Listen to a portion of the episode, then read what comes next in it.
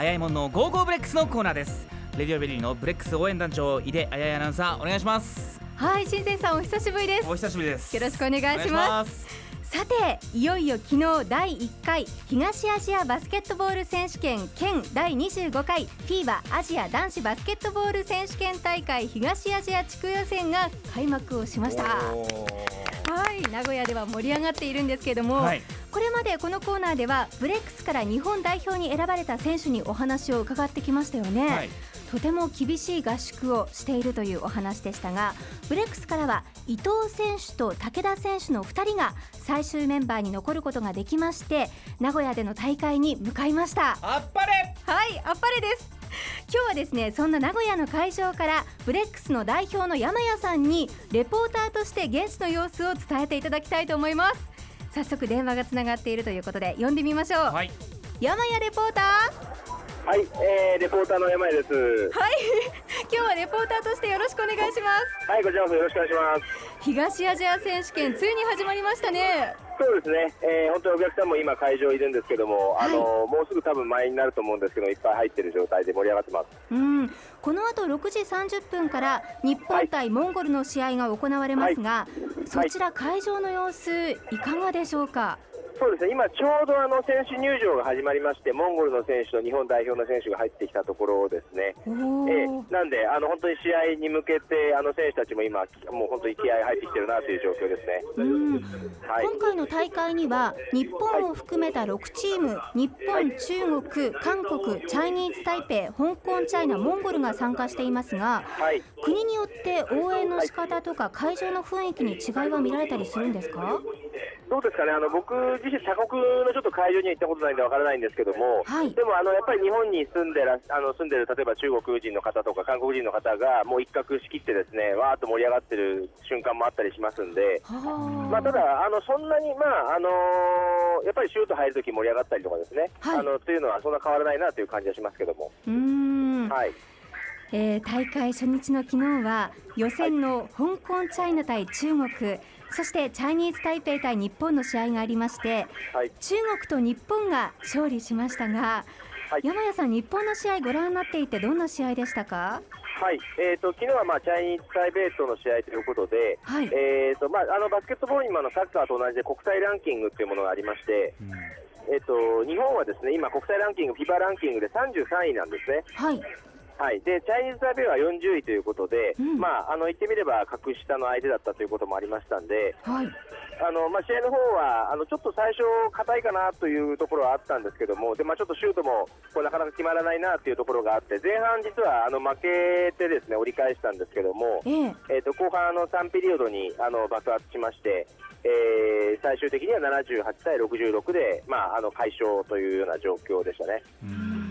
この苦しい展開からしっかり逆転できたっていうのは、はい、こう強い自信になったでしょうね。そうですね、でもやっぱりなかなかこそあの前半シュート決まらないなっていうところもあって、まあ、もう正直、ここで河村あたりがいたら、もっと楽なのになっていうのはありましたけどね。はいあのその河村選手のお話もそうなんですが、えー、あの河村選手、特に田臥選手に関しては、えー、先月の末に代表から離れてしまって、はい、そのあたりの影響っていうのはどうですか？そうですね。あの関係者の方に聞いたんですけど、やっぱり田臥選手中心に作ってきた部分もあったんで、まあ、正直、うん、あの大変だという話はあのありましたけども、ただ、もう選手、他の選手のみんなが、まあ、田臥君の選手まあの分まで頑張ろうということで、まあ、もう一回あのチームとしてはあの気持ち引き締めてやってるっていう話ででしたんで。はい。なるほど、そうですか。あと気になるのがですね、はい、ブレックスから選ばれた伊藤選手と武田選手なんですが、はい、昨日の2人の活躍はどうだったんでしょうか？はい、あの残念ながら、まあ、スターティングメンバーではなかったんですけども、はい、えっと、伊藤選手は、えっと、6分ですね、えっと、試合出場して、えー、4点、えー、獲得、えー、点数を取っているという状況で、まあ、あの見た感じですと、要所要所でですね、はい、あのまあ、竹内選手というあの非常に大きな選手がいるんですけども、そのまあ交代という形で、うん、えー、しっかり、まあ、あの特にディフェンスの部分はしっかり仕事をしてたなという感じですね、伊藤選手に関しては。はい。あのなんか多分怪我あの去年はねあのずっとシーズン中ちょっと怪我ももあったんですけども怪我も治ったみたいで、おはい。えー、なんかもうシーズン中よりもなんかこうはつらつとあのプレーしてるんで、まあ、逆に今年の秋が楽しみだなっていう感じがしましたけどね。えー、武田選手はいかがですか？武田選手は3分間出場して、まあ、本当最後の方か、まあ、試合が勝ちが、まあ、ほぼ決まってからという状況ではあったんですが、はい、まあ、残念ながらちょっと数字的にはあの得点とは取ってないんですけども、ただやっぱりチームの中ではあの織茂選手に次ぐもう2番目のベテラン選手ということなんで、はい、やっぱりベンチで選手をまとめたり、戻ってきた選手を励ましたりという、そういうところのチームワークというのはしっかりあのやってるなという感じでしたね。はい。あそうですか。あの山谷さん、改めて昨日の勝利っていうのは、はい、これはかなり大きな一勝になりますよね。そうですね、ちょっとだから前半負けた時はちょっとヒヤヒヤして、これ負けたらもうほぼ、もうこの先のアジア選手権も難しいっていう状況になってたでしょうから、はい、まあ多分チームの皆さんもね、これであのちょっとほっとはしてると思うんですけども、うん。えー、で、まあ、あの今日のモンゴル戦は、あのモンゴルはまあ正直あの、ランキングには入ってないようなチームなんで、まあ、これは絶対にもう勝たなきゃいけない試合になりますから、はい。まあ、あの予選をまず1位で突破して、えーまあ、あの決勝トーナメントでどこまで戦えるかという状況ですよね。うんはい、今日はあの先ほどまで中国対韓国の試合が行われていたと思いますが、はいね、あのー、非常に盛り上がった試合といいますか、あの実は中国が、まあ、ランキング10位で、韓国は26位なんですけども、はい。えー、アップセットが起こりまして、あの韓国が、えー、中国になんと勝利をしまして、お,、えー、おそらくあの A グループではこのまま韓国が1位で、えー、通過するんじゃないかなと思いますので、まあ、日本が1位で通過すると、はい、向こうの2位が今度中国になりますから、準決勝では、えー、日本と中国が対戦するということが、まあ、想定されますよね。あはい、そうですかあの中国というと平均身長が199.2センチと、はい、今大会一の高さを誇っているチームですよね。そうですねあのメンバー表見ても2メーター超えてる選手がぞろぞろ出てきますので、お安い予想してしかも今回はなんか聞くところによると、はい、おそらく2軍レベルの選手が来てるんじゃないかと。いう話なんで、それでもそのレベルですから、はい、すごいな、その中国と日本は準決勝で戦うことが決定と、はい、でも韓国は勝ったんですよね。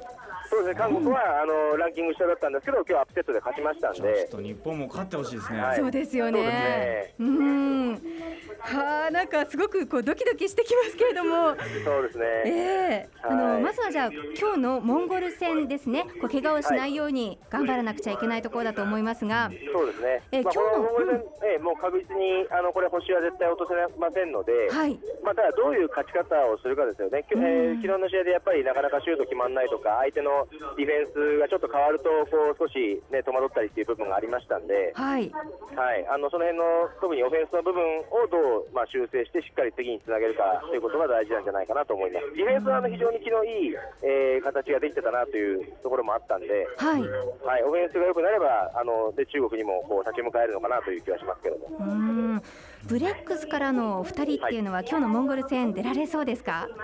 おそらく伊藤選手はもうあのインサイドとしてはもうあの要所要所で出ることは多分間違いないと思いますし、はい、武田選手もあのチームの中では非常に信頼が厚い状況ですので、えー、試合展開によってはあの、まあ、勝ちゲ勝ちゲームが楽な展開だというよりもむしろ厳しい状況になった時に求められる選手だと思いますので、はい。えー、2人ともあの出るおそらく出るとは思いますね。はい、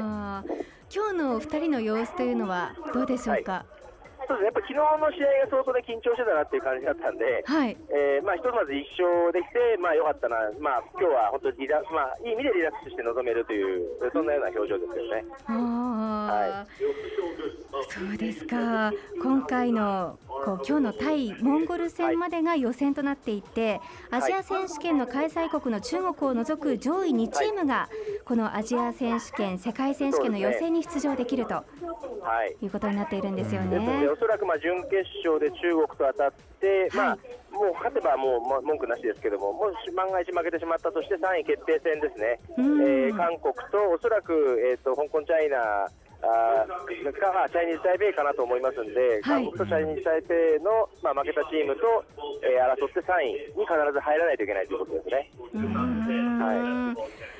はいそうですか。どうなるか分かりませんけれどもね、はい、あの日本代表はもちろんブレックスからの2人にも精一杯頑張ってほしいですね。はいそうですね、もうまずは何としてでも中国あの8月に中国で行われるアジア選手権ですね、あの世界選手権の予選に、アジア予選になりますけども、はい、ここにもうあのまずは絶対出ないとというところですよね。はい、わかりました。では最後に山谷さんからリスナーの皆さんにメッセージをお願いします。はいえー、ということであのブレックスのシーズンはオフなんですけどもあのバスケットボールあの代表チーム非常に今盛り上がってますのでぜひあのテレビ中継もあの録画ですが今日夜あるということですのでまた準決勝は生中継もあるということですので、はい、あのぜひ栃木の皆さんもあのブレックス代表の2人伊藤武田選手の活躍を見てもらえればと思います。はい、え今日の夜10時から今日の試合は、え BS 富士で放送される、ということですね。はい、お忙しいところ山谷さんどうもありがとうございました。ありがとう。ございました。ぜひそちらからも応援よろしくお願いします。はい。はい。はい。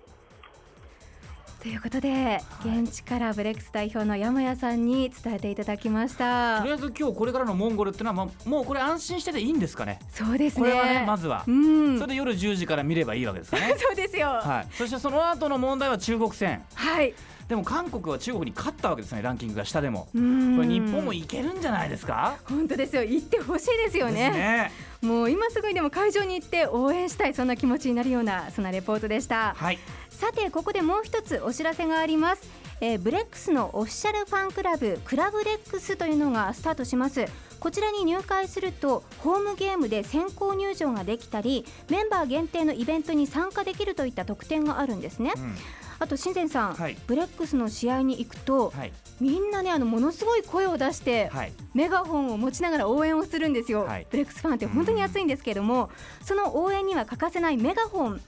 こちら2ピースバージョンのギガホンというクラブレックスメンバー専用のメガホンがもらえたりとか。いいですね。これ応援アイテムとしてね。はい、あと車の,、ね、あの窓に貼ったりとかいろんなところに貼り付けられるミニフラッグあの小さい旗がですね、はい、もらえるということでさまざまな特典プレゼントがありますので。いいですね。はい。こちらあのクラブレックスぜひ皆さんも入会してみてはいかがでしょうか？はいで現在とても人気でさまざまなクラスがあるんですがナビメンバーという一番上のクラスのものは受付終了となっているということなんですね、はいうん、その他のクラスは入会受付中ということですのでぜひ詳しくはブレックスのホームページをご覧ください。ということで今回は、ね、はい、開幕も待ち遠しいですね。そうですよ。もう10月 ,10 月までね本当に待ち遠しいんですけれども、はい、来週はまたねこう選手を連れてこられたらいいなと思っていますので、はい、じゃあぜひあの井出さんの魅力で選手を連れてきてほしい あそれだとちょっとしばらく先まで。ありがとうございました。ありがとうございました。あやもんの Go Go BREX のコーナーでした